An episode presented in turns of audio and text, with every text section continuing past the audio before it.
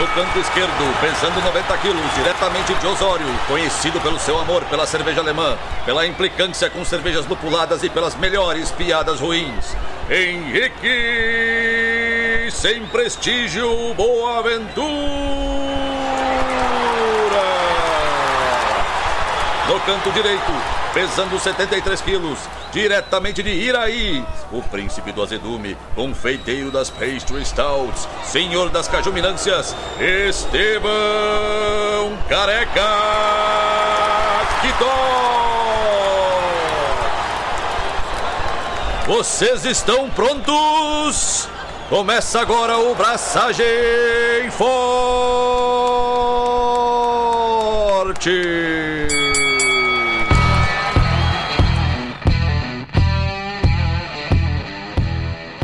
E aí, galera, Estevão da Suricato aqui.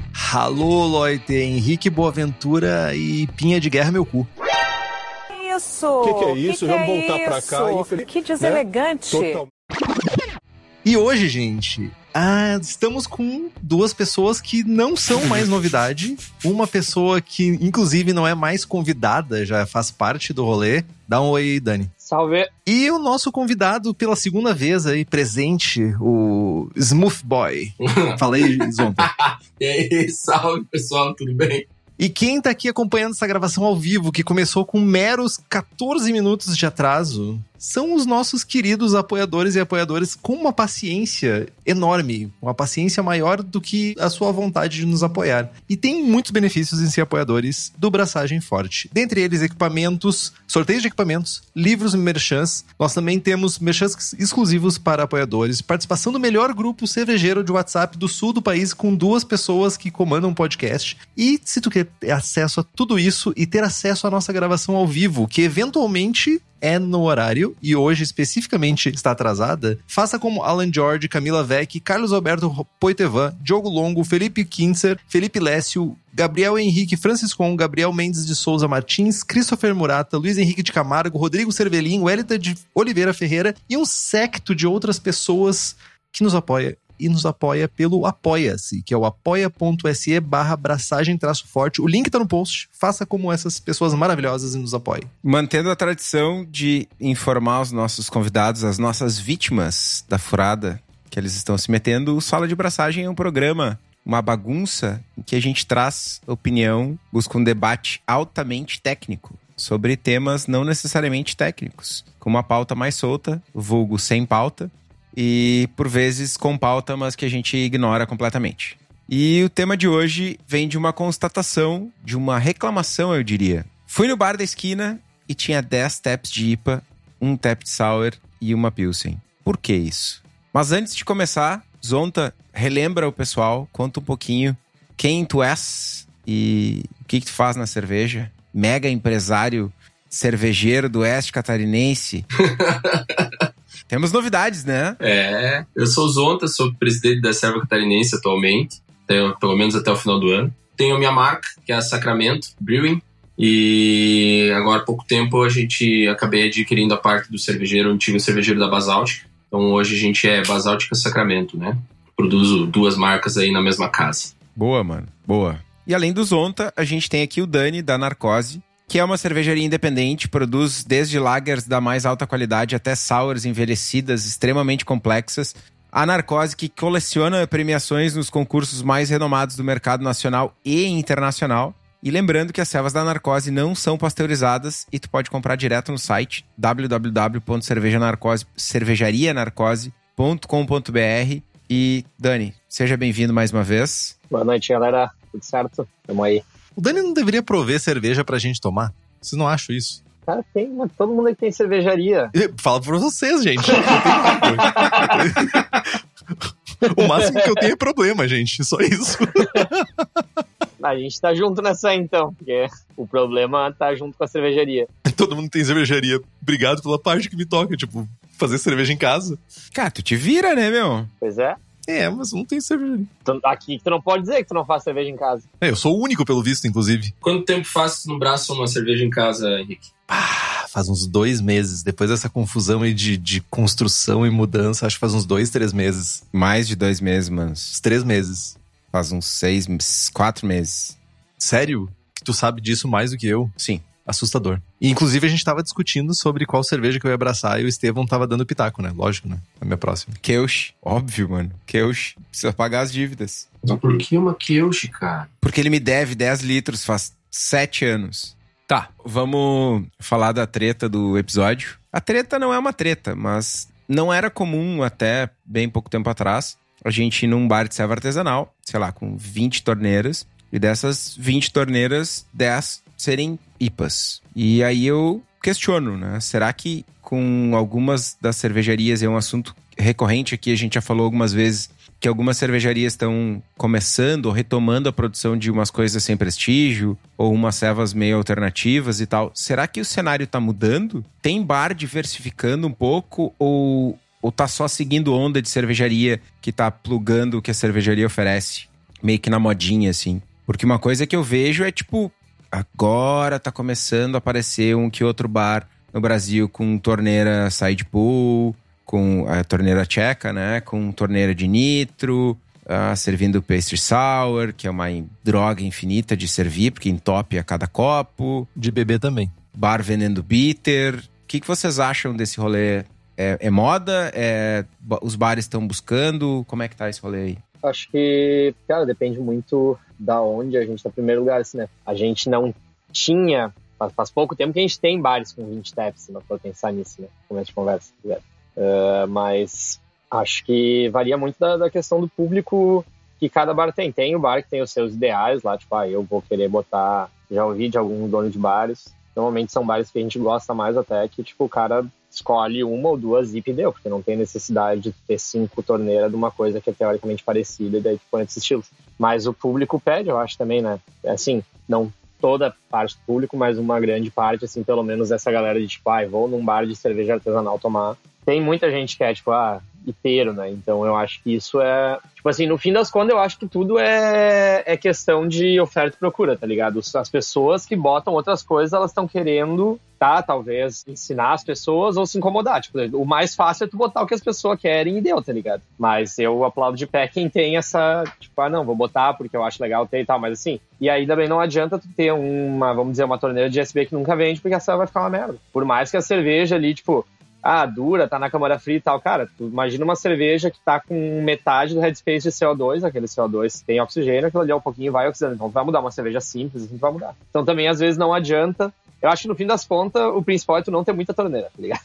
Mas assim, tem, sabe, tem vários porém também. Adianta tu ir ali e querer fazer um troço legal, mas botar tipo uma, uma German Pils que é super sensível numa torneira que não vai girar, se fosse o caso, tá ligado? Também não sei se adianta. Então, é, é foda, eu acho que tem. Mas, de novo, eu acredito que é muito da oferta da procura, tá ligado? Dessa galera que sai atrás de cerveja diferente, entendeu? Não tô falando da pessoa que, daquele trabalho que a gente vem comentando, tipo, ah, vou ensinar as pessoas sobre cerveja, vou apresentar estilos, vou explicar, aí, aí sim, consegue pegar um público mais leigo e não vai ser só IPA que vai sair, vai sair muito menos até.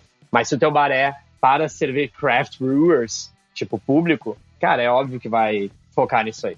É só tu ver qual é que são as, as brejas mais, com mais nota untapped. Deve ser uma IPA, tá ligado? Não é, tudo pastry stout. Mas é que aí a galera compra a lata e a gente vai falar disso depois. Sim, 20 chequinho uma lata. E tem vergonha de dar nota ruim. Eu acho que vai um pouco nessa situação ali do, do o, o Dani bateu numa tecla que é o, o comodismo também, né?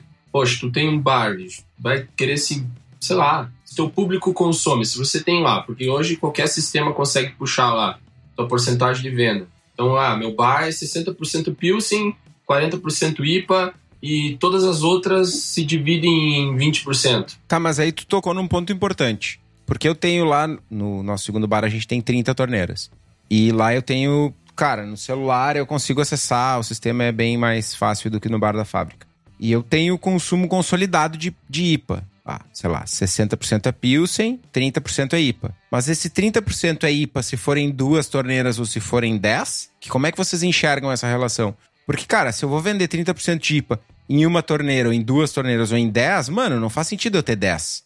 Tá ligado? É que aí de novo, eu acho que entra no, no mérito de qual que é o público. Se o teu público é o público do check-in, é o público que quero provar serva nova, sim, que tendo 10 IPA, ele vai provar as 10. Mas tem três bar no país que tem esse público só, mano. Não, não, concordo contigo. Eu não tô dizendo que eu, eu acho que as pessoas, exatamente, tá todo mundo querendo focar numa fatia do mercado muito pequena, sendo que tem uma fatia muito maior a ser compensada, tá ligado? Mas eu, eu tô querendo explicar o que que eu acho, tá ligado? Só isso. Tipo, assim, se for lá e tiver duas, pro cara que só quer ir lá tomar uma IPA, ah, eu curto IPA, vou tomar uma IPA. Ficou feliz tem IPA, fechou até duas, nossa. Ele vai estar satisfeitíssimo, até feliz tem outras coisas. Agora, o cara que tá indo lá, o bebedor de IPA, vai preferir se tiver 10. Então, eu, óbvio, acho que esse público das 10 é muito menor. Pouca gente. Tu consegue ver ali, por exemplo, tipo, cara, quantas pessoas que provaram das tuas 10 tantas num dia, tá ligado? O mesmo cara. Talvez tu consiga ver isso, tá ligado? Qual porcentagem tá tomando a mesma e repetindo e qual tá, tipo, provando, sabe? É aquilo que eu falei, cara. Se tu tem um sistema, tu consegue perceber. Por exemplo, aqui se engata três IPAs, se divide entre as três, mas a porcentagem não muda. Tu tá entendendo? Então o cara chega, se tu tem uma, ele tomaria seis copos daquela. Se tu tem três, ele toma quatro de uma, uma de uma e uma de outra. Mas ele não aumenta a tua porcentagem. Isso é um sentimento do que eu vivencio aqui se eu puxar o meu sistema para ver essa situação. Só que eu tenho tem, tem questões, por exemplo, de um mês. Eu tenho a Pilsen que é certeza, que é, é uma porcentagem, aquela porcentagem mensal. Aí eu chego num mês lá que algo acontece que é completamente diferente, em que baixa 20% da Pilsen e aumenta 20% da Double IPA. Por quê? Aí eu não sei. Tipo, pode ser por causa de um lançamento, ou pode ser por causa né, uma novidade, enfim. Mas acontece, mas não muda isso. Tipo, não é uma coisa mensal. É, a média predominante é Pilsen e IPA, né? Tá, mas deixa eu entender uma coisa. Espera só, agora deixa eu fazer uma pergunta. Tá. Estevão tem 30 torneiras no paralelo, mais 8 ou 10 na Suri. 20 na fábrica. 20 na fábrica? Uhum. Tá. Zonta, tu tem quantas torneiras no bar? 20. 20 torneiras. Dani, tem quantas na- no bar? 12. O Dani é fiel, tá ligado? E já é demais, tá ligado? Aos princípios. 12 já é demais. Tá, já- agora que o Dani falou, tipo, eu vou ter que questionar isso. Tu falou, Dani, que o problema talvez não seja ter três IPAs, ou sei lá, ter muito TAP. E a pauta foi pro caralho com essa pergunta, mas, tipo, elabore. Não, porque, cara, imagina, eu acho assim, ó, se tu tem público, se tu consegue girar ali dos seus 30 TEP, pelo menos uma vez por semana, cada TEP, ok, tu pode ter 30 TEP. Agora, se tu tem 30 TEP e tu gira dois dele várias vezes e o resto fica parado, tipo, cara, a serva vai começar a decair. Aí, tipo assim, aí de que adianta tu ter 10 IPA e nenhuma tá 100%, não? Seria melhor tu ter duas e as duas, tipo, tu escolher muito bem, as duas tá muito bem cuidada. É mais isso, só que o consumidor comum não tá ligado. Se tá ruim, se não tá ruim, tá lúpulo. Ou qualquer serva. Então, assim, tem muita variável no meio do negócio. Mas se nós for falar em, ah, eu quero trabalhar com qualidade, cara, tu precisa mais do que duas German Pills no teu TEP, precisa mais do que duas IPA. Minha opinião é que é muito melhor tu ter um número tal, só que é muito sobre o quanto tu gira. Se tu tem 30 TEP, tu consegue girar e tu consegue cuidar deles bem, ótimo. Mas também dificulta pro cliente, porque a galera, por mais que a gente ache que a gente adora muita opção, cara, tu sabe como é que é, né, Estevam? Chega no fim, as pessoas ficam confusas, tá ligado? É tanta coisa, pega o que já sabe e deu. Então, assim, às vezes parece que a questão de ter 30 torneira, pra mim, é muito mais uma questão de, tipo, ah, a pessoa acha massa e vai lá por causa disso. Mas no fim, cara, eu, tá ligado? Tipo, a gente, pô, estuda cerveja, sabe estilo agora. Imagina um cara que sabe o que é uma IPA, talvez. Aí chega lá e tem, tipo, 50 coisas diferentes. Com... Às vezes o louco nem sabe se o nome é, se é estilo, se é nome da cervejaria, se é nome da serva, que que é IBU. Tipo, a gente não chegou nem no nível que as pessoas sabem que é IBU, tá ligado? Então, muito caminho pra percorrer ainda. Então, acho que dá pra ter, tendo público, mas tu conseguindo fazer aquilo, levar aquilo ali pra frente, tá ligado? Só por número não vejo. É, tem uma outra questão também que é, é tudo IPA, né? É uma ramificação gigante. Então as IPAs hoje elas ramificaram tanto, então tu tem lá, cara, IPL, tem American IPA, tem as NEIPAs, tem uma infinidade de IPA, né, cara? O cara consegue engatar é, seis torneiras de IPAs, uma diferente da outra. Ah, tem uma Session, tem uma American, tem uma Haze, tem e assim vai. É diferente de, por exemplo, assim, ah, eu vou para as inglesas. Eu não consigo ter quatro TEP com quatro ESB diferentes do Brasil, entendeu? Vai empatar, vai ficar ali empacada e vai vender SB mais gostosa. Se tiver uma só, vai empacar. E aí que tá. Daí é tipo, o que que tu pode trabalhar? Ah, beleza. Então eu vou ter quatro inglesas. Então vou ter uma Brown, vou ter uma SB, vou ter uma Bitter, vou ter. Entende? Isso se tu tem um bar focado em cerveja inglesa, né? Não, tu não vai, provavelmente não vai ter isso no teu tap, tá ligado? Sim, claro que não. Mas isso que o Zonta falou é bem importante. O Zonta trouxe um ponto que eu já reparei, que é essa parada. Eu tenho 30 torneiras. O Zonta falou de 20. Vamos usar 20 de exemplo para não ser tão extremo. Mas daí, tu, o primeiro, é muito raro a pessoa que vai provar 20 taps. Ninguém vai chegar no bar para provar 20 taps. Nem com régua. Nem com régua, nem com régua, não vai.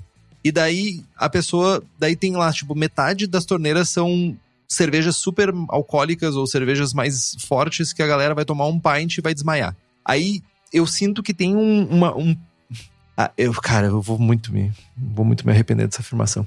A gente fala em alguns programas, a gente fala sobre sommeliers e tal, e parece que falta e que seria uma das funções Falta sommelier. falta um trabalho que hoje em dia é muito vinculado à imagem de sommelier, que parece que é essa curadoria de escolher o que, que vai entrar na torneira. Tipo, talvez nessa urge de botar um monte de torneira lupulada, é a pinha, é ipinha, é não sei o que, é session isso, é double aquilo, é New England não sei o que mais. A galera parece que esquece que, tipo, sei lá, tem uma gama grande no rolê. Aí tu olha, cara, chega uma hora que enche o saco o lúpulo, tá ligado? Eu só quero tomar uma cerveja, sei lá, um maltezinho legal, uma cerveja levezinha, talvez, como o Zonta falou ali. Vou tomar uma SB, cara. Eu não encontro, cara, faz séculos que eu não vejo uma SB para ser tomada num bar.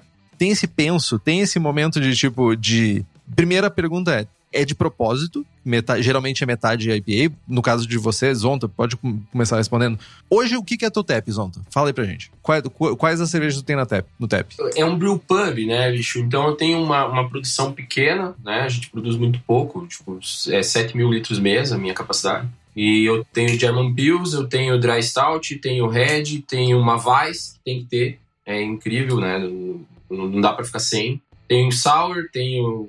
É um- um- praticamente uma torneira de casa. Eu tenho até uma torneira específica para breta, né? Que a gente trabalha. Então, mas tenho uma APA, duas IPAs, uma Double IPA atualmente.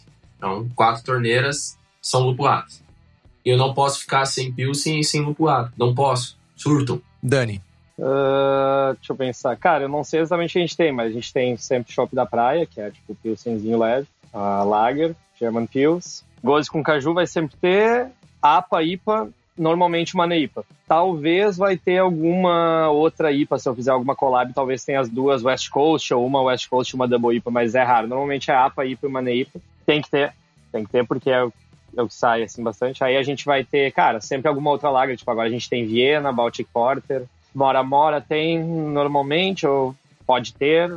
A gente tá com uma Red Ale no tap agora. Então, assim, normalmente eu tenho o quê? Uma sour no verão, talvez eu vou ter duas. Três lupulada, considerando a APA. E aí, cara, o resto vai ser tipo umas três, quatro lager e talvez uma ou outra de alguma coisa. Uma belga, ou uma barrel aged, ou uma, sei lá, coisa assim. Mas, tipo, no nosso bar ali tem coisa que sai, tem coisa que não sai de jeito nenhum, tá ligado? Então já tive, ah, já botei Seva Barrel Age e tal, mas, tipo, cara, não vai, não é nosso público, tá ligado? Só que é aquela coisa assim, eu fiz um trabalho pra vender Barrel Age, eu ensinei, eu fui lá pras pessoas, falei, mostrei, dei valor pro meu produto. Não, eu simplesmente botei no tab e falei, ah, essa serve é massa.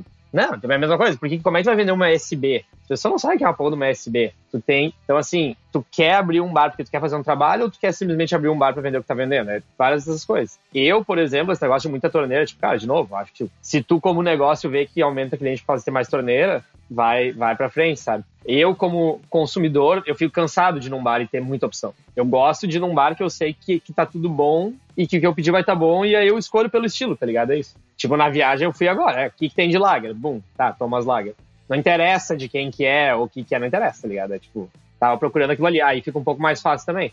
E, de novo, eu não acho que a maioria do público quer ir e ficar, em primeiro lugar, se sentir burro, porque não faz a mínima ideia que, que são aquelas 30 torneiras. As pessoas não têm, as pessoas não gostam de perguntar porque elas se sentem idiotas, tá ligado? É verdade, a maioria das vezes a gente faz eles se sentir idiota. Então, tipo, é pouca gente que, ah, eu conheço Seva, nossa, olha que massa, tem essa aí.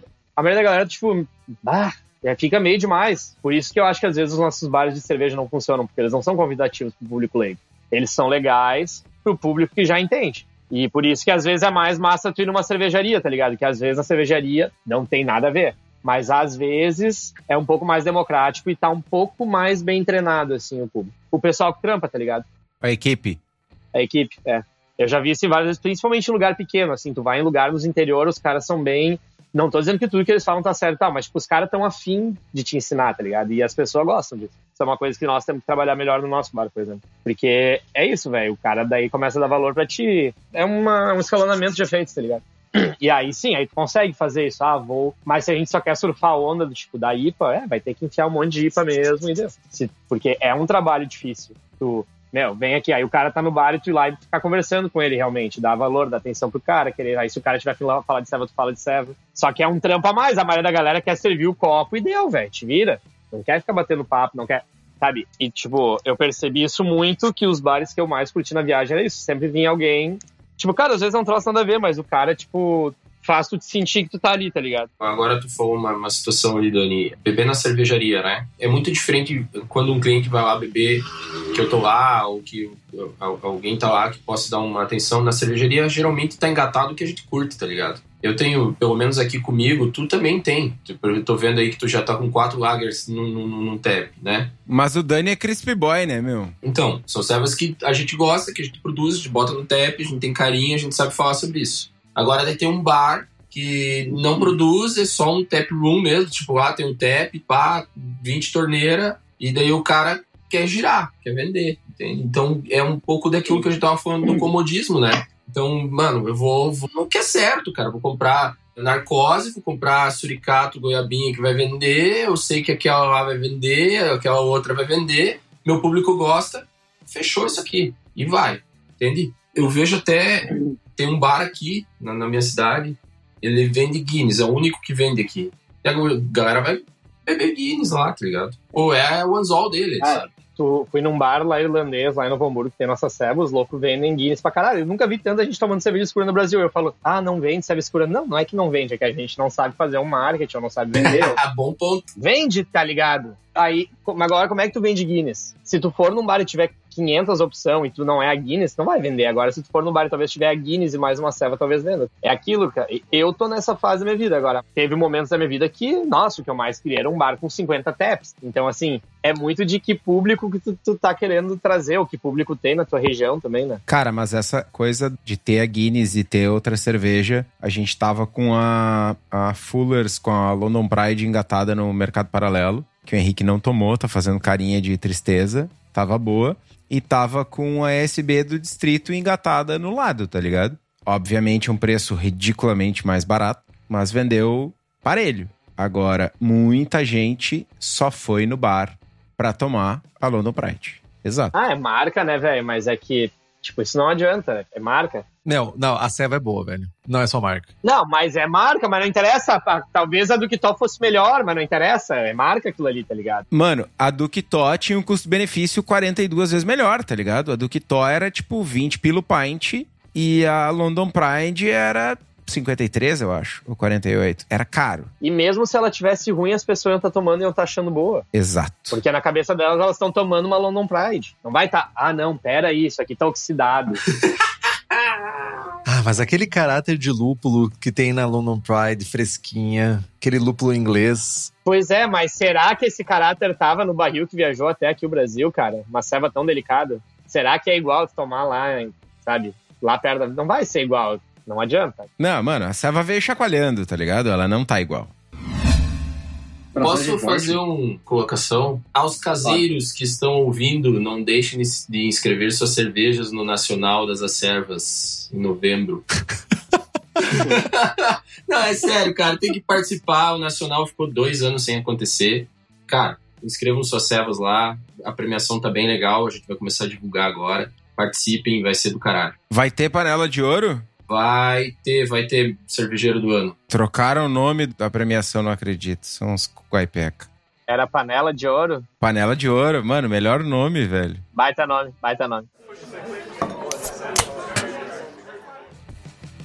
Mas, cara, eu tô tentando salvar a pauta. Já era a pauta. Minimamente. A gente tem um debate logo na sequência para falar de atendimento, venda ativa e venda passiva. Mas o pessoal tá on fire no chat aqui e eu queria trazer alguns pontos. Um comentário do Marcelo. Cara, IPA tem valor agregado maior, é normalmente onde tem mais inovação e coisas novas rolando. O dono do bar, sabendo disso, tenta ter uma variedade grande buscando chamar o público. Eu discordo da parte da inovação, porque é uma inovação, na imensa maioria das vezes, é uma inovação complementar, é tipo um passinho pro lado. Tipo, é muito mais inovação tu fazer uma smooth sour. O Henrique pode sapatear o quanto, quanto ele quiser, mas uma smooth sour é muito grosseiramente, ridiculamente mais uma inovação mais radical do que fazer uma IPA com um terpeno diferente. E eu concordo. Obrigado, Henrique. E eu concordo porque a inovação de IPA é fazer citra com mosaic ou mosaic com citra. Tipo, essa é a inovação. Só que aí é que tá. Apesar de não ter mais inovação em IPA, tem mais conteúdo sendo gerado em IPA.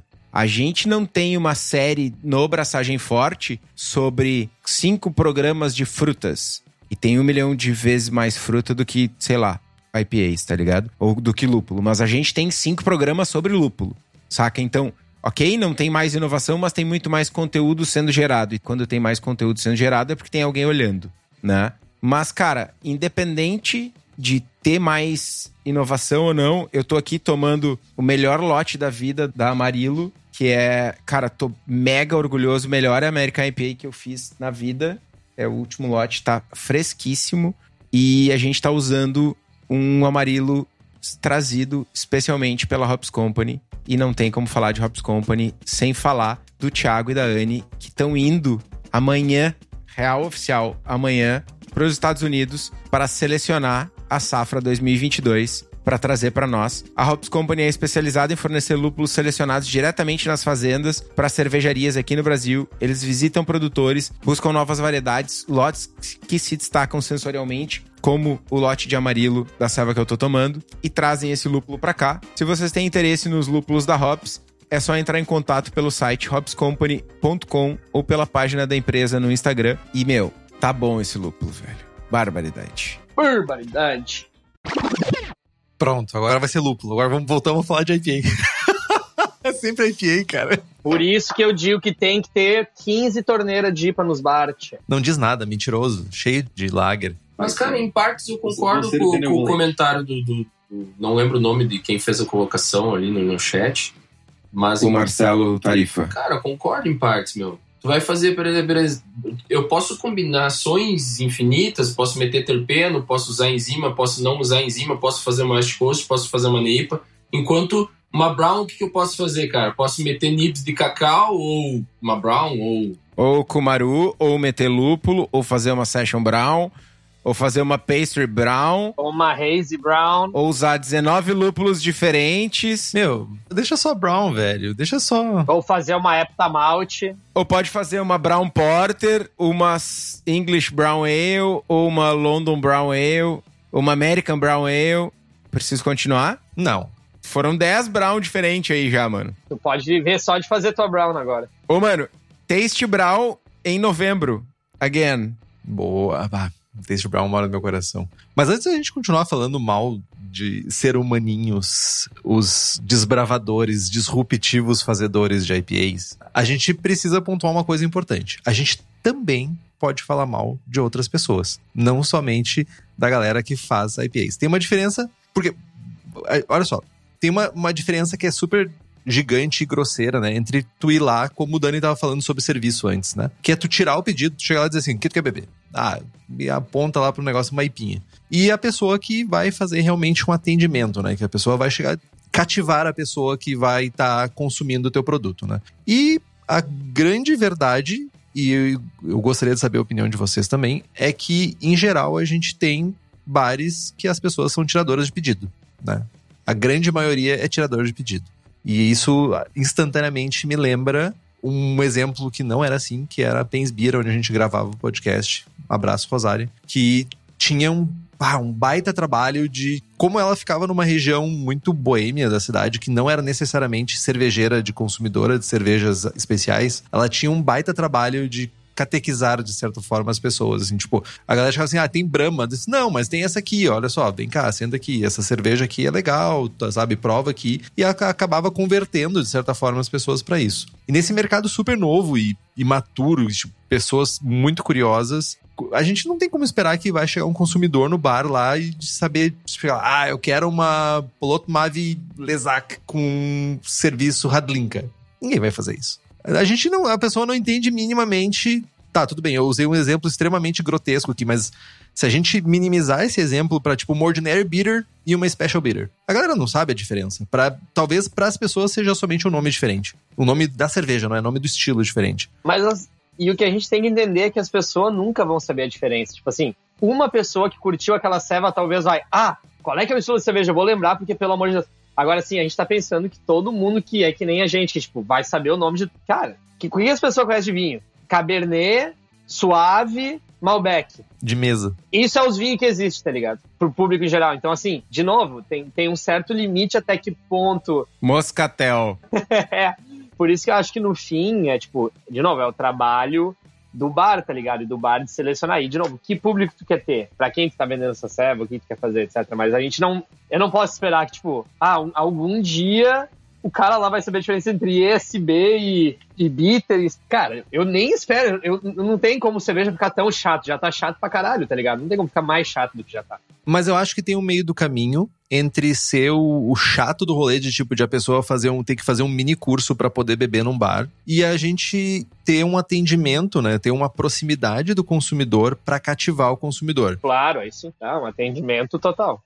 O Zonta falou que, por exemplo, ele tem 20 torneiras no bar lá. Tu tem essa preocupação, Zonta, em, em chegar junto com a galera e o teu público já é automático, tipo, já chega lá, já sabe que beber, ou tu tem esse corpo a corpo, assim? 98% só vai lá pra beber, meu. E vai na IPA porque iniciou. ó, ó, é, cara, tem que entender que existe um, um, um- traço que o Dani fa- acabou de falar, muitos nem nunca vão saber. Ele iniciou com a mainstream lá, a Skol. No meio do caminho, ele bebeu a boêmia de trigo. Depois do, do- da de trigo, ele achou uma IPA, que era IPA sem IBU. E geralmente, cara, esses são os mais complicados de lidar, porque era sem IBU. Daí, cara, daí tu chega lá e mostra uma IPA do Kitover, que é amarela, né? Não é tipo, é clarinha.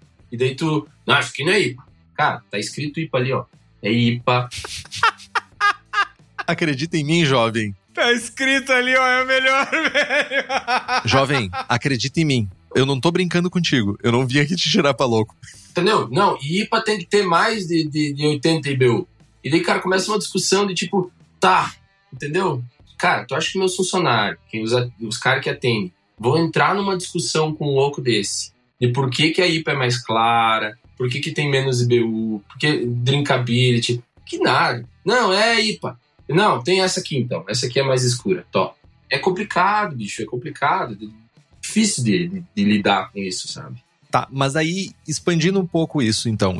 ah, a gente já sabe que a gente tem uma diferença entre tirar pedido e atender o consumidor, né? Que, tipo, o atender, vamos colocar na categoria atender, é cativar. É tá próximo. É tá, talvez, sugerindo.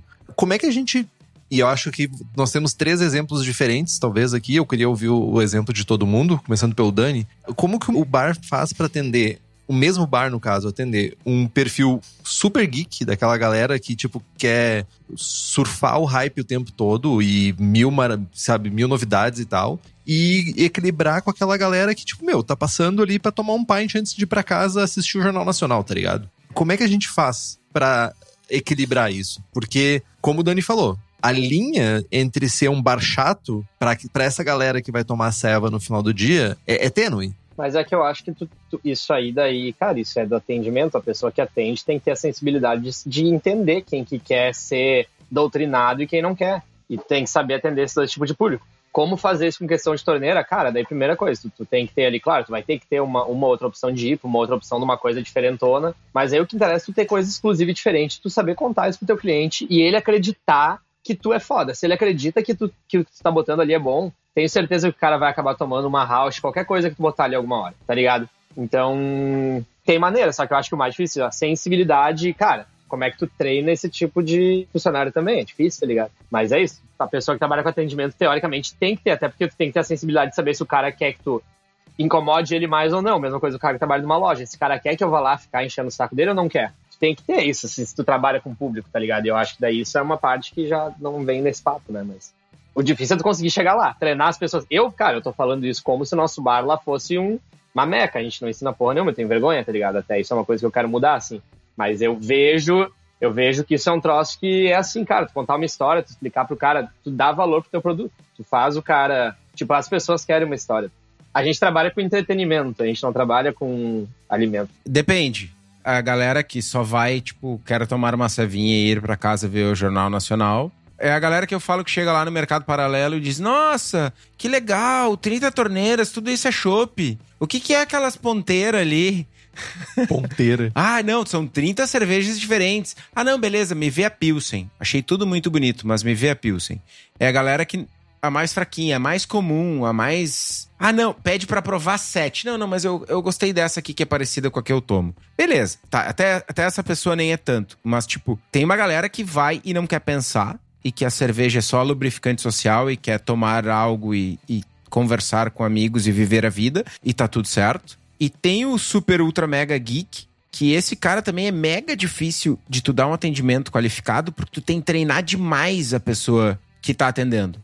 Tipo, imagina alguém, imagina o Dani, tá? Vou pegar o Dani, que é um cara que acabou de passar 748 dias nos Estados Unidos tomando as melhores cervejas do mundo. Sim, foi deportado, parece. Aham. Parece que esgotou o visa de turista, que é seis meses, tá ligado? Aí Sim. mandaram embora. Bom, pega o Dani. Voltou pelo Panamá. Aí imagina o cenário em que o Dani chega no bar e o atendente do bar sabe mais que o Dani a ponto de ensinar o Dani. Mano, virtualmente não existe esse cenário no, no mercado brasileiro. Saca? Tá, e mesmo se existisse, o cara que acha que sabe tanto não vai acreditar que o outro louco sabe mais do que ele. Exato. Mas ele pode acreditar que o louco conheça alguma ceva que ele não conheça, tá ligado? Tudo bem, mas num cenário de bares pequenos no Brasil, ou o bar é pequeno e o Dani tá lá atendendo, e o Estevão tá lá atendendo, e o Zonta tá lá atendendo, que independente da gente saber ou não saber porra nenhuma, a gente tem a marca nas costas nos dando respaldo. Então chega, o cara pode chegar o geek mais geek da história da humanidade no bar da Suricato, que se eu tiver lá, ele não vai meter ele a banca que não, que eu sei mais que tu, porque eu sou o cervejeiro da Suricato, tá ligado? Ele vai conversar de igual para igual. Agora, se tá meu funcionário, ele vai olhar de cima. Então, tu ter um atendimento tipo, vou ensinar esse cara, é virtualmente impossível, saca? E aí tu soluciona esse problema oferecendo produto. Tipo, óbvio que tu tem que treinar o teu funcionário, mas tu vai oferecer produtos que atendam o paladar desse consumidor. Ao mesmo tempo, tu tem que ter a Pilsen de guerra pro cara que tá indo lá só tomar uma ceva. É, é isso aí. É diferente, cara. É diferente, por exemplo, agora complementando ali o que o Kitó falou. O que tu sente quando tu tá no balcão atendendo, Kitó? Eu, por exemplo, cara, é, é, às vezes chega uma pessoa que só bebe sempre a mesma cerveja, e daí eu engatei um lote novo de outra ceva, eu tiro uma provinha do pro cara e digo, cara, prova isso aqui. O que, que tu acha disso aqui?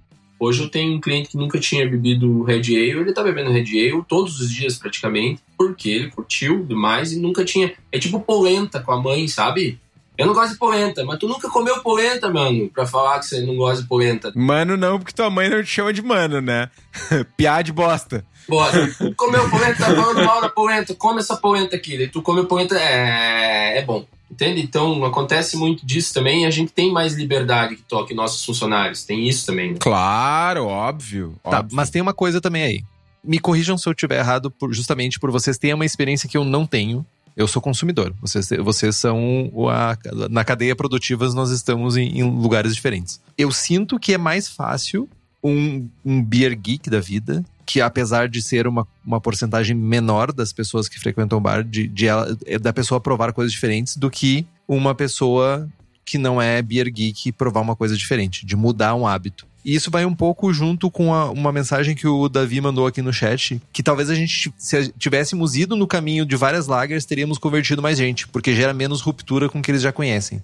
Porque a gente acaba falando muito de IPA, mas, tipo, eu fiquei muito com essa mensagem dele na cabeça, porque as lagers é muito mais. Sei lá, tipo, o, o consumidor médio, ele tá acostumado com gôndola de supermercado, tá ligado? Tem a duplo malte, paga nós Ambev, ou pelo menos compra nós, não sei. Tem a Hexa Malt agora pra Copa. É sério. Claro. Tá, tem a Dark Duplo Malte, enfim. Tem cervejas, tipo, e nós temos referências de cervejas boas que a gente faz, que poderiam estar no TEP e poderiam também servir como essa espalhar de certa forma pra essa pessoa deixar de ser o bebedor da Pilsen, sabe? Ser o- o- essa pessoa do dia a dia. Vocês discordam disso? Que é mais difícil fazer essa pessoa porque a gente não tem muita opção nos bares às vezes pra um paladar mais simples, vamos colocar nesse dessa maneira? Eu tenho Ca- uma questão, cara, que assim, ó, o nome influencia muito, tá? Por exemplo, sei lá, vamos tentar colocar a minha ideia aqui. A Pilsen, se eu tiver lá, então, uma German Pils,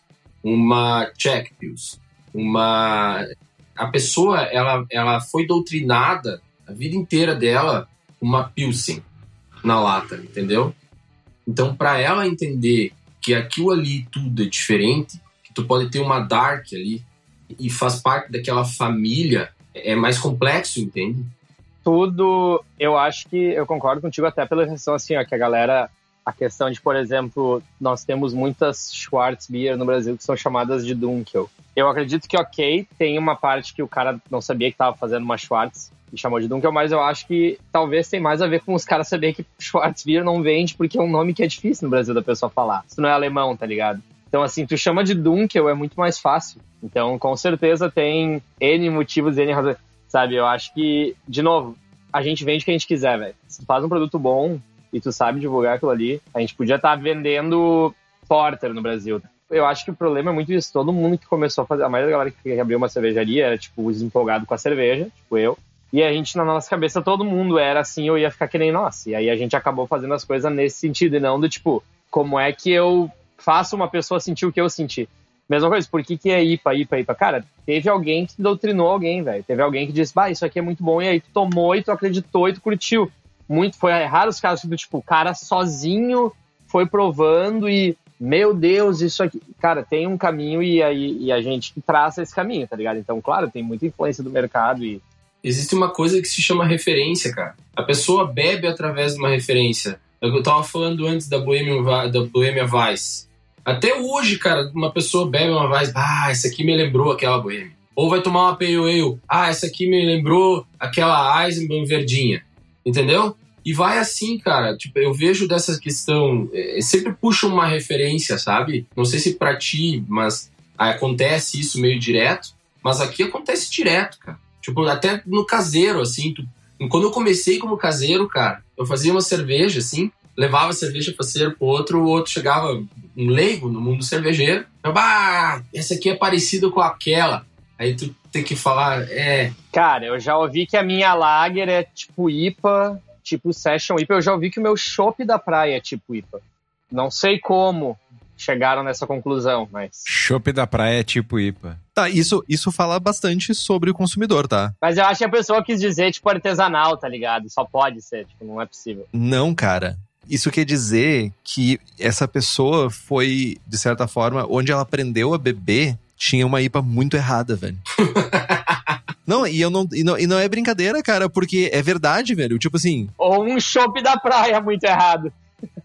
Ou um chopp da praia, tipo, meu, tem, vamos limpar essas torneiras aí, velho. Então o rolê, tipo, tá bretado. Mas, cara, falando em brete, tem um lugar que a brete tá no lugar certo e não é na torneira, cara. Não é saindo da torneira, tipo, por contaminação. É porque tu quer que esteja na tua cerveja, a brete. E esse lugar é a Levtech que além de leveduras para fazer cerveja, também tem bactérias, bretanomices e leveduras para outras bebidas como hidromel, cidra, uísque e cachaça, com atendimento que nenhuma outra empresa do setor tem. E para chique profissional, a Levtech oferece mais de 50 tipos de levedura, consultoria e boas práticas de fabricação, controle de qualidade, montagem de laboratório e treinamento de pessoal e o tão adorado banco de leveduras. Então entra no site levtech.com.br e faça suas compras.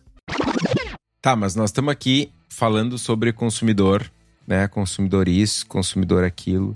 Voltando lá ao início do episódio, o consumidor vai no bar e pede o que para tomar?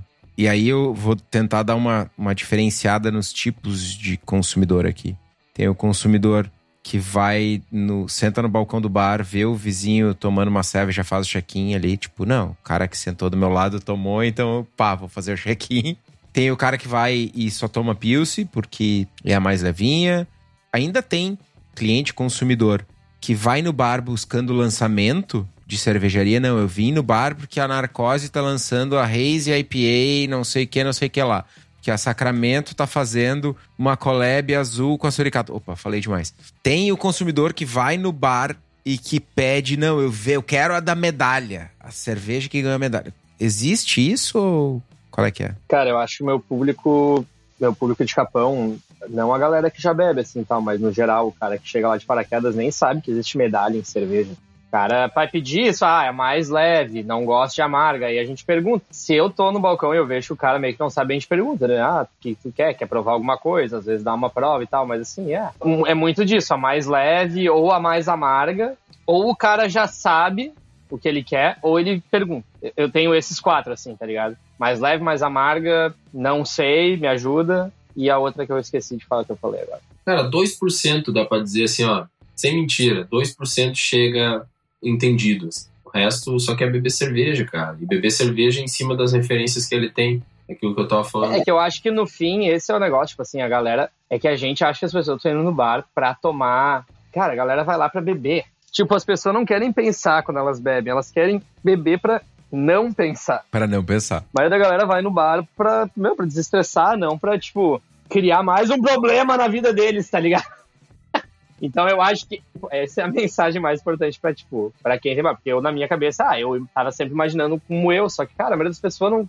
Meu, o louco não quer saber. E talvez ele não tá nem dizendo que ele não quer provar, mas é que, tipo, ele não quer. Ele quer aquilo que ele tá imaginando, tá ligado? Então, pra tu pegar e transformar essa experiência que ele tem, essa imagem, numa outra coisa, é um troço que ele. Que nem tu falou, daí o cara vai lá algumas vezes, aí tu vai lá, bah, não quer provar um troço diferente, aí tu dá, um- aí tu conversa, aí é outro papo. Mas na primeira, assim, é só se o cara tá afim, senão, tipo, deixa o cara curtir também, tá ligado? Só que tem um ponto aqui, cara, que a gente conversou bastante e falou sobre os bares e os estilos e o que vende e o que não vende. E tem uma, uma questão que a gente, voltando um pouquinho para trás, é, é uma pergunta que eu faço para vocês. Será que a marca vende tanto quanto o estilo? Que a gente tava falando da Fuller's, a gente tava falando da Guinness, entende? Então, será que uma, um tap com marcas são mais fáceis de vender? eu, eu fico me colocando no, no, no, no- no lugar do dono de um bar, entende? É, é- é diferente, o dono de um bar é diferente do que eu tenho. Eu tenho um Cara. pub, Eu acho que marca vende muito mais do que estilo. entende, cara? Então, tipo, sei lá, se eu fosse um dono de bar, assim, eu vou engatar a IPA do, do Zé alguma coisa, ou eu vou botar uma Guarnieri, velho? Não, não, peraí, peraí. Tá, mas é que aí é diferente, né, velho? A Garnieri vai ser entendida no fim da gente. Se tu botar a Guarnieri, não vende. Tem mais gente que conhece a marca Cachorro Veleiro do que a marca Guarnieri. Essa serva especificamente, a serva é mais forte que a marca da cervejaria. E de novo, né, gurizada? Isso aí é uma galera, já é um público bem mais específico, né? Uma coisa é a gente falar, tipo, ah, a Guinness, gente, pô, a Guinness é uma marca mundial de muito peso, né, velho? É Garnieri, por mais que eu adore a cerveja dos caras, como, assim como qualquer cerveja de marca do Brasil, tirando, salvo raros casos, e mesmo assim o cara já tem que estar no meio da cerveja pra entender. Vamos falar, sei lá, Bode Brown, que tem uma marca bem potente, assim, bem. Cara, mesmo Bode Brown, o cara que toma Brahma não sabe que é Bode Brown sem nunca ter tomado. O cara sabe que é Bode Brown porque ele já começou a provar cervejas e chegou lá, tá ligado? Assim como a Brewdog. É uma puta marca, é uma puta marca, mas é uma marca de cerveja artesanal, não é uma marca pô, Guinness, tá ligado? Até, pô, a Delirium, a Delirium dá pra falar até, a Delirium até vai, tá chegando lá, apesar de ser um negócio diferente, mas sabe, é outra. Dá pra comprar uma corona com. Vou tacar fogo aqui agora. Olha aí, hein? Vai, vai. Já que vocês Vai, falaram em Body Brown, eu chuto de 20 amigos, tá? Que eu tenho assim, ó, que bebe a tal da cacauípa. Vamos lá. Se eu perguntar, eles estão bebendo cacauípa. Se eu perguntar pra eles, cara, 19 vão falar, não tá igual, mas é cacauípa. Tu entende? Tipo assim, ó, o cara sabe que não tá a mesma qualidade que era a ceva. Nossa, joguei agora um ventilador forte, né? Não é, tá, o cara tá bebendo aquela cerveja, não é a mesma cerveja, a um ponto dele falar, cara, não é a mesma cerveja, mas é Body Brown. Isso acontece muito, cara. Tipo, muitos conhecidos meus, entende? Eu tenho em casa uma pessoa que faz isso. Eu tenho um questionamento mais forte que o teu pra fazer. O que que tu faz andando com 20... Aí eu vou foder esse rolê aí, Henrique. O que que tu faz andando com 20 pessoas que ainda tomam bode brown? Como é que tu não é ex-amigo delas? Bah. Agora ele pegou, pegou um monte de merda nas mãos e esfregou na cara, assim, né? Pegou um monte assim e fez assim, ó. Ou o quão ruim é a ceva do cara, que ele ainda estão tomando Bode Brown e não a dele. Meu, a melhor parte foi o seguinte: o Zonta achou que tava atacando fogo, ficou até sem graça com a atacada de fogo do Estevam agora. Não, cara! É que é- é uma A doutrina. mina dele velho. faz isso, É velho. verdade, velho. É o Josh, meu. Vem, cara, todo mês me pede pra fazer uma cacau item no, no bar. Não vou fazer. Não, me recuso, velho. Me recuso, fico puto, digo que não e deu. Então, sei lá qual que é a pira, cara. Mas, enfim, eu tô Eu falando da questão, bode, velho. que- questão marca, né? Que a gente tava falando agora, tipo, do Guinness e tal, papá. Então, a ceva, cara, os caras reconhecem que não é a mesma ceva e continuam bebendo a ceva só por causa que tem marca, entende? Não é, eu acho que não é só marca, tá? Eu acho que tem um pouco de identificação barra conforto de continuar comprando ela. Qual que é a identificação com aquilo, velho? Alguma coisa. Agora, esse é o momento que a pauta vai pro caralho. Que daí eu vou perguntar agora uma coisa que não tava na pauta, que é o seguinte. Tá, o jovem Dani, ele deu a morta de que, não, muita torneira é devaneio de galera louca que quer fazer bar hypado. Não falei bem assim, mas tudo bem. Não, mas aí, aí a gente tem a liberdade poética aqui. mas, tipo assim, eu desconheço, tirando bares que tem Brahma, ou algum show específico de uma big player aí, por que, que a gente não tem bar com uma ceva, tipo o Fleco, por exemplo?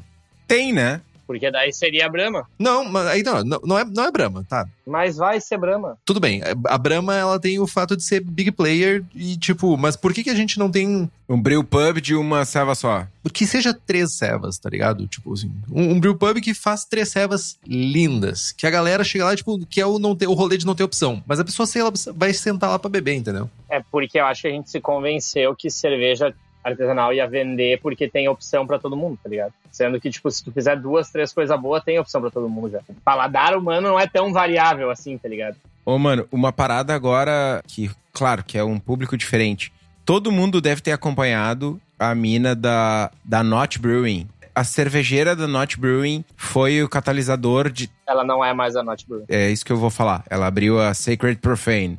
A Brienne. A Brienne foi o catalisador de todas as merdas que deram com Mikeller, com toda essa galera aí de Brewdog. Brewdog, The Veil, e um mar de merda de machismo, de assédio, de ser humano que deu errado no mercado americano e internacional, mercado inglês, mercado. Mercado ponto.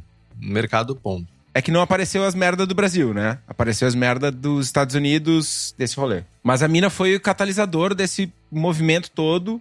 Uh, Eu ouvi alguns podcasts dela, algumas entrevistas dela, ela não, não aguentou tocar cervejaria e, e, e esse rolê todo se afastou, tá abrindo um bar. Uma um bar, cervejaria com o namorado, o marido, sei lá. Que é a Sacred Profane, que é um tank pub. E lá no começo, antes deles abrirem, eles falavam que iam ter uma serva só. Dani, tu foi lá, duas.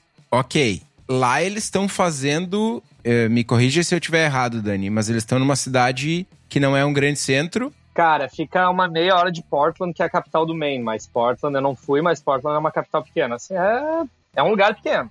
Tava bombando quando a gente chegou lá. Exato. É um lugar pequeno, supostamente um produto pra geeks, num bar que tem duas servas só, numa cidade pequena. É que não é pra geek. É pras pessoas comuns, tá ligado? É, mas é isso. O geek tem que ter evoluído muito pra ele querer ir na Sacred Profane. Mas é isso que é o massa. Exato, exato.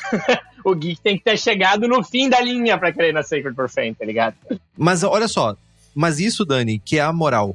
Agrada os dois. Não, não, não, mas não, tu agrada o geek que, tipo, nós, que adoro lager e entendo que uma lager pode ser muito foda e entendo que o melhor é eu passar uma tarde inteira bebendo uma ceva muito bem feita. Ah, mas tem nós e tem os errados, né? Não, mas, tipo, cara, a maioria da galera que ah, se considera beer geek é quanto, qual é a maior quantidade de cerveja que eu consigo provar. E, tipo, e, e, e não lagers, né? A maioria da galera quer sour barrel age, que é essas cervejas exclusivas, não uma ceva que, tipo, vai estar lá sempre. Essa cerveja vai estar lá sempre. Ele pode, esse ano, ele pode daqui a dois anos. A che- cerveja estava lá, as duas vão estar lá, ele não precisa ficar na fila, ele não precisa na... Perde muito do valor, tá ligado? Pra quem quer essa coisa de exclusividade ou... Então, assim, tem para os dois públicos, mas o cara não vai fazer. Eu, eu, eu sou um caso à parte. Eu fiz uma pilgrimage pra ir lá. Eu peguei e fiz a mão pra ir lá visitar, porque a gente sabia e tal, e eu vi o do pessoal da Soares que valia a pena. Mas o cara que vai na Tree House não vai na Sacred Profane. O cara que vai na Treehouse dirige duas horas pra ir na Treehouse. Sim, E é um bagulho que a gente não tem no mercado brasileiro. Esse lance da pilgrimage, do cara meter três horas de carro na neve. tem, tem. Eu, eu, eu vou pra Urval, eu ando três horas de carro pra ir na Urval. Tá doido?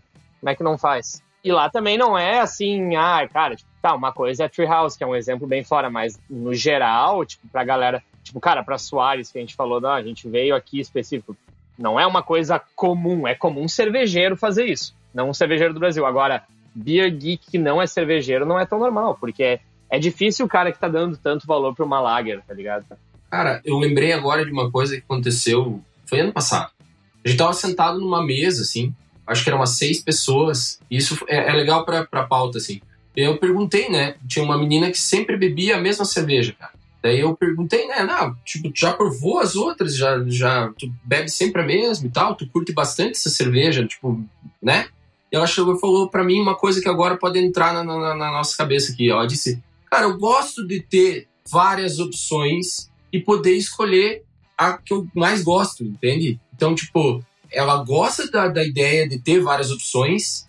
Tipo, ah, tenho 15 torneiras, 20 torneiras. Então, se eu quiser diferenciar e modificar, uh, mas eu gosto, vou beber sempre a mesma, porque eu gosto só do fato de ter 20 opções. Que vocês estão rindo, eu. É, a Fernanda botou no comentário, era cacauípa. não era, não era, não era, porque não tinha. Era, era, era foi na Nord. Era a Session Cacauípa, a Trooper. Mano, eu gosto de ter 19 opções pra saber que a minha é melhor mesmo e foda-se, tá ligado? Tá, mas é, é, que daí tu precisa de 20 pessoas no teu bar pra te ter rotatividade, porque tu precisa que 20 pessoas gostem cada uma de uma torneira específica para te conseguir ter rotatividade no bar, saca? Não, mas eu entendo o perfil psicológico do, do, do consumo ali, cara, entendeu? Não, eu entendi a tua, a tua, a tua colocação. Eu não, não quis dizer que, que não tem um mérito no fato de ela gostar de consumir dessa maneira. Mas é, é, é complicado, né? Tipo, para vocês que são donos de bares. É, mas é diferente de chegar num bar que tem duas opções e eu sou obrigado a beber aquilo, entendeu? Eu não tenho 20 opções para escolher. Mas é que. Bom, enfim, é, e de novo, assim, o bar dos caras é uma coisa também que ela é. Tipo, cara, é pra ser isso, tá ligado? Eles querem, eles, sabe, entendeu? Eles não estão se vendendo como um bar de cerveja artesanal, eles estão se vendendo como uma cervejaria Sacred Profane, que tem duas servas muito bem feitas, tem um cardápio que combina com aquilo ali, e é isso. E, de novo, a experiência foi completamente diferente também, de novo, por causa do atendimento. Cara, a gente chegou lá, daí, tipo, tu é atendido pela pessoa, a pessoa vem, conversa, pergunta de onde tu é, daí tá, a gente conversou com ela, depois era uma das sócias lá, a gente visitou a fábrica, sabe? Se nós só tivéssemos lá tomado a serva, ia ter sido massa, ia ter sido uma experiência boa, não ia ter sido uma experiência tão memorável quanto foi, por quê? Pela interação humana. Não existe, velho. Qualquer lugar, assim como a serva do teu amigo, é melhor. Tipo, quando tu tem esse, essa troca, tudo é mais a fuder. Isso é, pelo menos assim, na, das minhas experiências sempre foi assim, sabe? Tá, mas olha só. Vocês acham que nós temos espaço no Brasil? Aí vamos falar da nossa cena aqui, vamos trazer para nossa realidade. Que a gente tem espaço no Brasil por uma realidade assim. Vamos pensar que, tipo, ah, muito mais do que de bar de cerveja artesanal. Muito mais. Muito maior. Tipo, tu acha que é muito mais fácil ter um bar com três torneiras? Uma Jack Pills, uma Amber e uma Dark? Não, não, não, não, não, não, não. Não é um bar de cerveja. Eu tenho uma cervejaria que é um restaurante bar, não é um bar de cerveja. Cerveja tem, cara, pensa no Royster, velho. Que Royster dá certo? Porque não, tu não vai lá pra tomar ceva, tu vai lá porque é bom. Tem cerveja. Quem curte ceva vai, é bom. Quem curte vinho tem vinho bom, vai, é bom. Quem curte drink tem drink. Não é um bar de cerveja. Happens to have 20 torneiras. Todas muito bem curadas. Tá, só, só um detalhe tem que esperar uns três meses para chamar o Dani de novo, até ele voltar a falar português de novo, porque tá.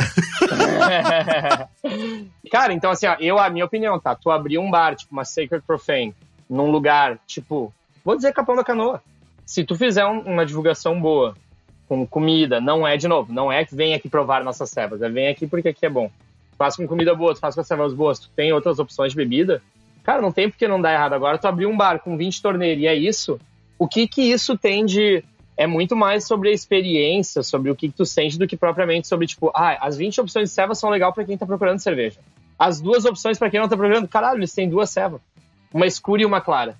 Se tu não gostou, toma água, toma drink, sei lá, tá ligado? Tipo assim, é pouco, é, mas eu, eu pra uma coisa pequena, não tô falando um bar megalomaníaco mas uma coisa pequena, cara, é muito mais fácil de tu focar, de tu ensinar, de tu mostrar valor para tuas coisas, tendo menos coisas. E aí o cara que quer provar, ele não vai ir lá, mas ele vai ir lá porque, porque é bom. Ele não, não é todo dia também que quer provar sua coisa nova, tem dias que quer beber. Puxando esse gancho, eu queria abrir um barzinho lá em Chapecó, ou numa cidade aleatória, insira a cidade aqui, um barzinho numa garagem, assim. Mano, uma câmara fria de 2 por 2 uma plaquinha de suricato, um food truck na frente e cinco torneirinhas. Goiabinha, meu ego, palessauro, uma papagaiada e outra papagaiada ali. E deu quatro torneiras, quatro torneiras de suri. Um suri box, assim, numa cidade do interior.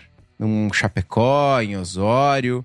Tô procurando sócio. Se tiver alguém para querendo investir aí, já podemos fazer negócio. Fica a dica.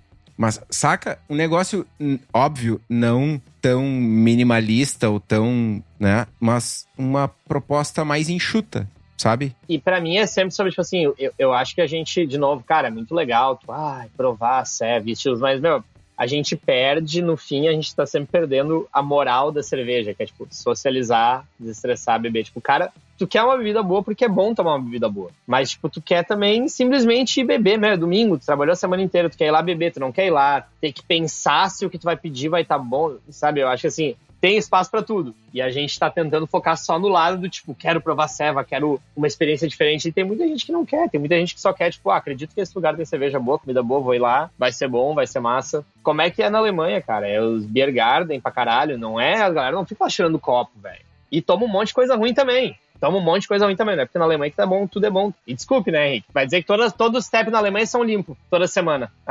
não, não, não. Eu tomei coisa ruim, inclusive em Bamberg, cara. Inclusive em Bamberg. Tá louco, cara. O que mais tem é coisa ruim? No mundo inteiro. Não, não exagera. Respeite Bamberg. Vou perguntar uma coisa pra vocês aí. Não sei se tá chegando aí, mas aqui na minha região, cara, tá virando febre essa desgraça dos autosserviços. Então, os caras botaram o olho na cerveja, achando, tipo, ah, cerveja dá dinheiro e eu vou, cara, montar um pico, vou botar várias torneiras com autosserviço, engatar cerveja e vou vender. Virou meio que moda. Começou com um bar, agora já tem, vai, tem três, vai abrir mais um. Tem quatro, vai abrir mais um. Começou com um. Tudo autosserviço. Então, daí piora ainda mais essa situação que tu tava falando, Dani, da questão de conhecimento do, do que está sendo vendido e tal. E daí para piorar tudo, um deles, velho, é bar de pegação. Então, virou meio que um misto de 20 tapes, um cartãozinho, gente se namorando ali, aquela parada toda, e daí uns drinks rolando no meio e sertanejo universitário. Gente se namorando. Eu tô imaginando as coisas pior do mundo, cara. Democratização da cerveja artesanal. Cara, mas aí, e assim, ó, esse desgrama aí, esse cara aí, tá vendendo, tipo, 15 mil litros mês, velho. E aí? Num bar só? Num bar só. Caralho, Ô, mano, vamos abrir um desse também. Que massa, tá ligado? Quero dois. Mas é que, de novo, é que aí. É, é que esse aí é o bar, não é o bar pra tu aprender a beber. Esse é o bar que quanto mais torneira, melhor. Aí as pessoas vão adorar, que tem um monte de opção e tal. É pra se namorar, cara. Mano, quero dois desse. Dá, ô, Zonta, tamo no negócio errado. Vamos abrir uma meia aí. Tu bota o dinheiro, eu boto a cerveja. E normalmente é bem caro até esses locais, não são baratos assim, de beber, tá ligado? Mas a galera curte, é uma experiência, tu tá se servindo, sei lá. É, o Dani trouxe o ponto para mim. Aí não é mais pela cerveja, é pelo, tipo, ah, vou passar a torneirinha, vou passar lá, vou passar o cartãozinho, a torneirinha tá ali, olha, olha como eu enchendo esse copo. Vou passar a torneirinha se namorando e passando a torneirinha. Eu acho que tem espaço para tudo, assim, namorar. Eu até, o meu medo de fazer coisa de autosserviço é, tipo, claro, tem alguns estresses que tu vai ter que lidar, questão de espuma, disso, daquilo, e fora a porquice, né, chuchadas e tal, e tu perder isso, mas assim, para eventos e coisa, é um, é um troço que pode funcionar bem, tá ligado? Tipo, não é legal, não é o que eu quero, mas eu acho que, velho, se o cara tá vendendo, né, bom para ele, tá ligado? Mano, eu odeio autosserviço. Eu também não gosto, mas não sou eu que tenho que gostar, né? Depois desse relato do Zonta, eu queria ter dois. Aí esse cara abriu o bombô, daí um cara na esquina abriu um, agora tem um rally de pocket aqui, um pocket, né? E tem mais, e virou, velho. Virou autoatendimento pra todo mundo, tudo quanto é lado. Não sei se aí chegou já essa mania aí, mas é, Cara, aqui não bombou muito. Nunca vingou muito em Porto Alegre. É, aqui tem alguns lugares, mas assim, nunca foi um troço que. O, o, a experiência que eu tive, eu achei merda, porque tu chega no lugar, tu tem que ir lá, pegar a porra de um cartão, carregar o cartão. E eu não sei quanto eu quero beber, daí daqui a pouco sobra dinheiro, tu nunca mais volta no bar, tu fica com 15 reais morto no teu bolso. Ah, tu vai voltar, daí tu tem que trazer o cartão. Meu, não. O Chico Milani, eu tô procurando o comentário dele aqui. Em algum lugar ele falou: Meu, tive num bar falei com uma pessoa só na hora de pagar a comanda, nunca mais voltei. Interação zero, atendimento horrível. É isso. Dani, tu tem que vir pra cá, meu. Meu bar tem balcão, tem chuchada, tem home ops, tem baleiro, tem Maria Mole. Não tô zoando, gente. O baleiro, quando tu gira, faz aquele barulho característico, aquele... Ele só tem ingrediente que ele já usou em cerveja no, no bar. Tem samambaia, tem resta de cebola, tem de tudo. Mas é. Mas é tu que faz o home office ou é aqueles industrializados cagado? Meu, eu não sei se o bar do Zonta é tipo anti- anti-vampiro. Ah, não, eu- esses home office que vem do mercado não precisa me oferecer, né, Zonta? Vai te cagar, né, velho? O bar do Zonta é, é uma bodega, velho. É, é um bulicho. Com orgulho. Começou me oferecendo o panetone, agora quer me meter home office industrializado. É de fuder, né, velho? Meu, eu aposto que tem aquele sorvete que tem um doce em cima e uma bexiga grudada, velho. Deve ter isso no bar do Zonta. Maria Mole? Sorvete seco. Ah, aquele sorvete seco, caralho, velho. Isso é muito velho. Agora vocês. Não, tenta imaginar que alguém teve uma ideia genial de botar um troço de borracha em cima de alguma coisa comestível. Ô, mano, para tudo, para tudo, para tudo. Tá ligado? Esse sorvete seco, com gosto mais artificial do inferno, eu e o Zonta vamos fazer uma cerveja com esse gosto agora. Peraí, é gosto de sorvete seco com balão. Azul! Azul! Azul, velho! Zontinha, não tem escapatória agora, Zontinha. O critério da seleção do sabor da ceva, nós fazendo a reunião. Meu, que gosto vai ter essa? Não sei, mas tem que ser o mais artificial possível. Essa era. É. Cara, eu não sei nem o que dizer pra vocês. Tipo, eu, eu tava falando isso em motivo de piada, porque eu nunca entendi como que na inspeção sanitária passou a comida ter um balão grudado em cima. Nunca entendi isso. Zonta, vamos mandar uma bexiguinha junto com a lata. Põe a lata dentro da bexiga. Meu chapéu, de- depois dessa, cara, assim, tipo, eu tenho certeza que, tipo, aqui é tudo velho, achando, tipo, Se namorar tá errado. Que namorar tá errado. quem tá sempre trazendo novidade, quem tá sempre, sabe, cara, quem é o, o- o- realmente o disruptivo aqui é o Daniel da Cerveja da Casa, que tá sempre trazendo novidades pra fazer cerveja, pra gente fazer cerveja na nossa casa.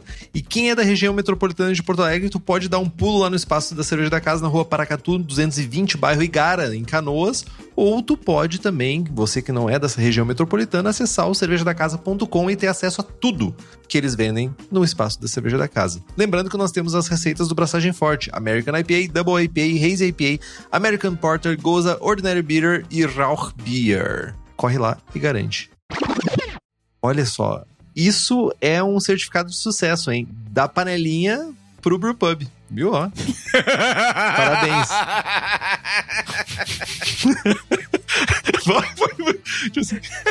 Venci na vida. Sucesso total!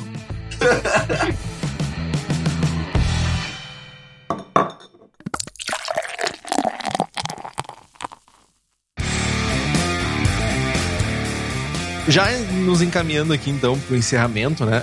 Infelizmente tem sido esse encerramento mais comum do que a gente gostaria, né? Tipo, como tudo na vida e em produção de cerveja não é diferente, né? O mercado, ele é líquido, né? Ele flui para vários lados e as coisas mudam frequentemente. Vocês acham que quando a gente olha para essa questão aqui, ah, a gente tá especificando metade das nossas torneiras para IPAs ou a gente tá indo para tentar diversificar. Tu acha que só, só o tempo que vai dizer que isso vai acontecer mesmo, que a gente vai ter essa separação ou cada caso vai ser um caso? a- As pessoas realmente estão olhando para suas taps e pensando no que que vai ter? O que que vocês acham? Cara, acho que cada caso vai ser um caso e, tipo, também, assim, o próprio mercado muda um pouco, né? Tipo, ah, agora, agora os cervejeiros decidiram que eles querem fazer lager. Então vai começar a aparecer mais lager também, tanto ruim quanto boa. E é isso. Por mais que o, o, o público faça o mercado, a gente também acaba fazendo, né? E a hora que a galera enche o começa a fazer outras coisas. Mas, assim, eu acho que, de novo, pro mercado crescer é só rolando essa meio que essa introspecção da gente localmente tentando fazer o nosso trabalho.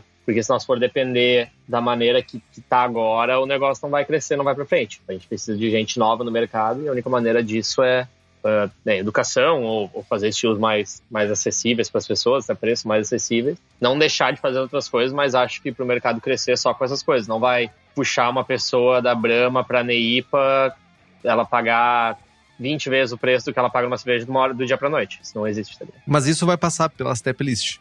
Isso vai passar sobre um empurrãozinho também do bar, né? Acho que sim, mas eu acho que né, vai, no fim, depende tudo de quem tá fazendo e do como tu trabalha isso, porque é aquela coisa, se agora todo mundo come, ah, não, vai todo mundo agora fazer German Pills porque é bom. Vai todo mundo ficar engatado com German Pills também no bar, na, na sua câmara fria, porque não tem espaço para tudo isso no mercado também. Não é de uma hora para outra. Então é, é, é, assim, não adianta também todo mundo. Cara, eu acho que as cervejarias têm que aprender a achar o seu espaço, tá ligado? Isso é o principal. Não é todo mundo achar que faz tudo, que achar que é o melhor em tudo. Tipo assim, cara, tem espaço para todo mundo, mas tu também talvez tem que se especializar ou, ou não. Mas assim, sei lá, eu acho que no fim das contas é isso. Se todo mundo começar a fazer estilo clássico também, daí daqui a pouco vai ter muito estilo clássico. É uma é questão de achar o seu espaço e ver o que o público quer, sabe? Isso nunca foi um problema. Isso, o problema é a IPA. O estilo clássico nunca é um problema. Até tu começar a tomar um monte de merda por aí, aí. Vamos ver se tu não vai reclamar. Tu tá magoado, né, Dani? Tu tá magoado com as cervejarias norte-americanas, né? Não, não, não. não, magoado não. Eu estou na realidade, graças a Deus. Tem uma, um ponto importante aí que o Dani citou, que é, o cara não vai sair da Brahma pra Raise IPA e aí o Henrique traz o comentário, ah, mas isso passa pelo tap list. Beleza, eu tenho um tap list com 30 taps o cara olha, acha bonito e pede a Pilsen, que é uma German Pils, por sinal. Não é nenhuma American Lager. Esse cara vê a oferta, acha legal e não toma Hazy IPA. Eu já ofereci. Eu tenho Brown, eu tenho Viena, eu tenho. Cara, meu. Em 30 taps não é só IPA. O meu tap não é só IPA. Tem brete, tem madeira, tem. Saca? E aí precisa ter o atendimento, precisa ter a relação, precisa ter alguém especializado, precisa ter um sommelier ou alguém que faça esse papel para pegar na mãozinha do cliente e tipo, não, tu cliente, eu olhei no preto do teu olho e eu tô vendo que tu quer ter uma relação diferente com a cerveja, tu quer ter um momento legal aqui no balcão do bar. Vem aqui que eu vou te mostrar. E aí insisto, o trabalho que a Rosária fazia na Pens Beer é ímpar no mercado brasileiro até hoje. A Pens fechou há algum tempo, mas é ímpar uma parcela grosseira dos bebedores de cerveja diferentes do mercado porto-alegrense foi formado na Pens Beer, que a Rosária pegava pela mão, né? E falta isso no nosso mercado. Falta identificar. Ah, o Dani só quer tomar um tragão aqui, eu não vou perder meu tempo com ele, porque, né? Não, o Henrique quer uma defumada. Henrique, vem cá, o que que tu quer? Prova isso, prova aquilo, prova aquilo outro. O Zonta não quer nem cerveja, quer um home ops, eu não vou nem conversar com ele. Saca? Falta esse trabalho. E quanto mais autosserviço a gente tiver, pior. Eu odeio autosserviço, por sinal. Se não ficou claro, odeio. Mas é, daí vai naquilo que o Dani falou, cara. É a experiência. Não importa quantas torneiras tu tiver, vai da experiência que você oferecer, né? Eu fui na. Vou, vou citar agora. Fui na Juan Caloto, sentou eu e minha mina lá, a gente começou a beber e conversar, tomar cerveja. A menina super atenciosa, explicando tudo, bem treinada. Lá pelas tantas, a minha menina falou: Ah, cara, a gente fez sommelier e tal. Ah, eu também fiz. Então era uma sommelier atendendo a gente, sabe? E fez diferença. Fez, fez bastante diferença. Olha, eu tô bebendo. Enfim, a experiência tá também atrelada ao que tu oferece, cara. E eu vejo isso assim, ó, é muito mais legal, cara, pro meu cliente quando eu tô atrás do balcão lá e posso ficar trocando ideias sobre cerveja ou, ó, oh, meu, prova isso aqui, troca isso aqui, mexe nisso aqui. Que é o que eu te falei antes também, que tu, você tá atrás do balcão, o que você sente no bar se não, não fica diferente, sabe? E, e vários detalhes, cara, tipo assim, o próprio o serviço da, tipo assim, isso é uma coisa que eu percebi, cara, como um pint bem tirado num copo limpo tem a diferença nunca uma cerveja mal tirada vai ser tão boa quanto uma cerveja bem tirada. Primeiro porque o gosto é melhor quando é bem tirado, mas segundo, tipo assim, tudo é experiência, tá ligado? Desde tu ver o cara servindo, tipo assim, cara, às vezes eu ia lá, antes do cara servir, ele pegava, botava o copo na luz, girava, se olhava se o copo tá limpo, antes de servir. Quantas vezes tu olha e tu, tipo, puta, isso aqui vai ser especial, tá ligado? Então, assim, qualquer detalhe. Aí ele cuspia e passava um pano. Por dentro, assim, pra secar. Mas tá ligado? Tipo assim, tu vê assim, qualquer detalhe, às vezes pode ser uma coisa que eleva a tua experiência. Assim, às vezes, em vez de tu ter 20 torneiras, tu ter 6, mais o teu serviço ser ímpar, velho, a tua experiência talvez vai ser muito mais a fuder. Talvez não vai ser pra todo mundo esse, para todo, não nunca vai ser pra todo mundo esse tipo. Não vai ser pra todo público isso, mas vai ter alguém que vai achar aquilo ali muito massa e vai voltar por causa disso. Aqui vai ter chuchada e vai ter copo sujo e vai ter garçom passando com oito pratos numa bandeja, assim. E pra tudo tem espaço, velho. Eu acho que tem espaço pra tudo, tá ligado? Gente, eu acho que a gente conseguiu dar uma abordagem sobre tap lists e sobre como a gente interpreta isso e como cada mercado é diferente, como cada tipo de cervejaria, tipo de cidade que recebe também os tap lists vão lidar com isso. E eu acho que a gente conseguiu aprofundar bastante aí. E a gente conseguiu até chegar em sorvete seco. Então acho que a gente foi do alfa ao ômega em uma velocidade aí bizarra. Zonta, deixa uma mensagem aí pra galera, então, pra gente encerrar o programa. Deixa uma mensagem pra galera que quer, sei lá, compartilhar aí tuas redes sociais, onde comprar tua ceva, onde ir pra beber tua ceva. No momento estou sem cerveja para vender on- online ou qualquer coisa do gênero, só bebe cerveja aqui, lotes pequenos, bem exclusivos. Só em autosserviço. Aqui onde, Zonta? Diz, diz- dá o serviço inteiro. Onde é que ele vai? Onde é que é aqui para as pessoas beberem? Estão de Santa Catarina, do Feno Rola na rua, numa bodega bem localizada, com um terreno de 1.200 metros quadrados e um matagal. É, é interessante o, lugar. Tá, ou seja, vai tomar cerveja e chega com um, cortador de grama, é isso? Cara, é engraçado. Tem que vir pra cá também, Henrique. Vai ser divertido. Não, mas é sério. Se É passarem por Chapecó, passem aqui. Vai ser legal. Gosto de receber todo mundo. Certamente. Tomar cerveja no, no balcão, assim, é legal também. Então, pra galera que estiver querendo tomar cevas na região de Chapecó, por favor, gente. Zonta tá lá recebendo vocês com uma com cebola, polenta. Dani, dá um tchau pra galera. Não sei se tem ceva nova aí pra falar. Fala aí, dá tua letra final aí. Hum, boa pergunta. Bah, fiquei um tempo fora, tô meio perdido, mas. Cara, eu sei que esse mês agora vai lançar Italian Pils, Italian Lager, como é narcose é Lager, não é Pils, né? E vai ter uma nova Tropical Lager. Papagaiada. Tropical Lager? Papagaiada na lager, velho. Tropical Lager é papagaiada. Tropical Lager. Conta mais, Dani. Não, agora, agora... É tipo uma Berliner sem ser ácida. Não, cara, é uma lagerzinha de, com um pouco de milho e com raspa de limão. Papagaiada. Papagaiada. Papagaienta. É, mas é pouco limão, assim, até tive que dar uma blendada, porque tava meio potente, né? Ô, mano, só um comentário. Botei no Google Tropical Lager. Apareceu Devassa Tropical Lager. Mas é óbvio, A concorrência tá pesada, hein? com certeza ia aparecer isso daí. Ainda bem que não tem mais no mercado, né? Eu nem sabia que existia essa- esse negócio, velho. Bah, isso foi quando eles lançaram. Eu lembro quando eles tinham, tipo, eles tinham a loira, a ruiva e a morena, sei lá. E aí, e aí acho que a loira era tropical lager, sei lá, velho. Eu sei que quando eles lançaram, tinha uma vermelhinha o rótulo, Puro né? malte. A tua nem puro malte é, Dani. A minha nem por uma tinha. Barbaridade. Bah, janeiro. Bah, gurizada, agora, assim, ó, de agora até fevereiro o bicho pega. Até novembro ainda vai, assim, mas o negócio agora começa a ficar louco. Graças a Deus, né? É só Larger agora. Só Pilce. Só shopping da praia. Antes de encerrar, Henrique, Faustus pergunta sério. Onde é a bodega do Zonta? Zonta é Chapecó. O nome da bodega é Basáltica ou já mudou de nome? Basáltica Sacramento. Na verdade, é tipo. É, tipo vocês, você- é, a gente tem um apelido carinhoso de Baza. Sacráutica. Sacrasáutica.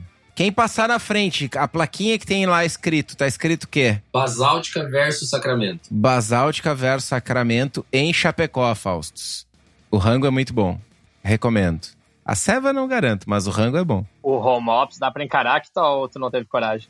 É de boas, cara. Home office é de boas. Não, não, não, não. Olha pra minha cara, meu. Essa minha cutis. Eu não como esse tipo de coisa, velho. Ah, tá.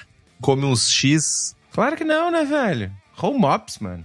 Sei lá, achei que tu era mais aventureiro. Mano, eu já vi tu comendo umas lavagens que era muito pior do que isso, meu. O cara enfia açaí em leitinho na cerveja, o problema é o home ops, tá ligado? Eu- Eu, É, eu, exatamente. Nossa, me dá uma zia comer esse home office aqui, tipo. eu tenho que ouvir cada uma, tá ligado? Ah, não, sim. não. fa- Zonta, muito obrigado pela, por trazer mais essa contribuição pra gente aí, pra gente trocar essa ideia. Muito obrigado mesmo por vir. Dani, forte presença sempre também. Brigadão por compartilhar com a gente aí. Valeu pela paciência aí, gurizada. Tamo junto. Quer dar o tchau também, Estevão, antes de eu encerrar? Tchau. Valeu, gente. Foi divertido. Beleza. Compre os livros que estão no post, nós ganhamos uma porcentagem, você não gasta um centavo a mais por isso. Compre também as camisetas do Braçagem Forte. Lá na nossa lojinha também temos os bonés do Braçagem Forte. Curta nossa página no Instagram e assine o feed pelo site. Estamos no Spotify, Google Podcasts, Deezer e iTunes. E se você gosta do programa, se você não gosta também, a gente só quer que você dê um bom comentário e uma boa nota. Você pode falar, fazer um review lá pra nós. Mas se você chegou até aqui, você deve gostar do programa. Compartilhe o episódio com seus amigos. Tem dúvida, sugestão de pauta, crítica, quer anunciar sua empresa ou seu produto, e-mail para contato@abraçagemforte.com.br ou mande uma mensagem para nós no Instagram. É isso, Estevam. É isso. Braçagem forte. Braçagem forte.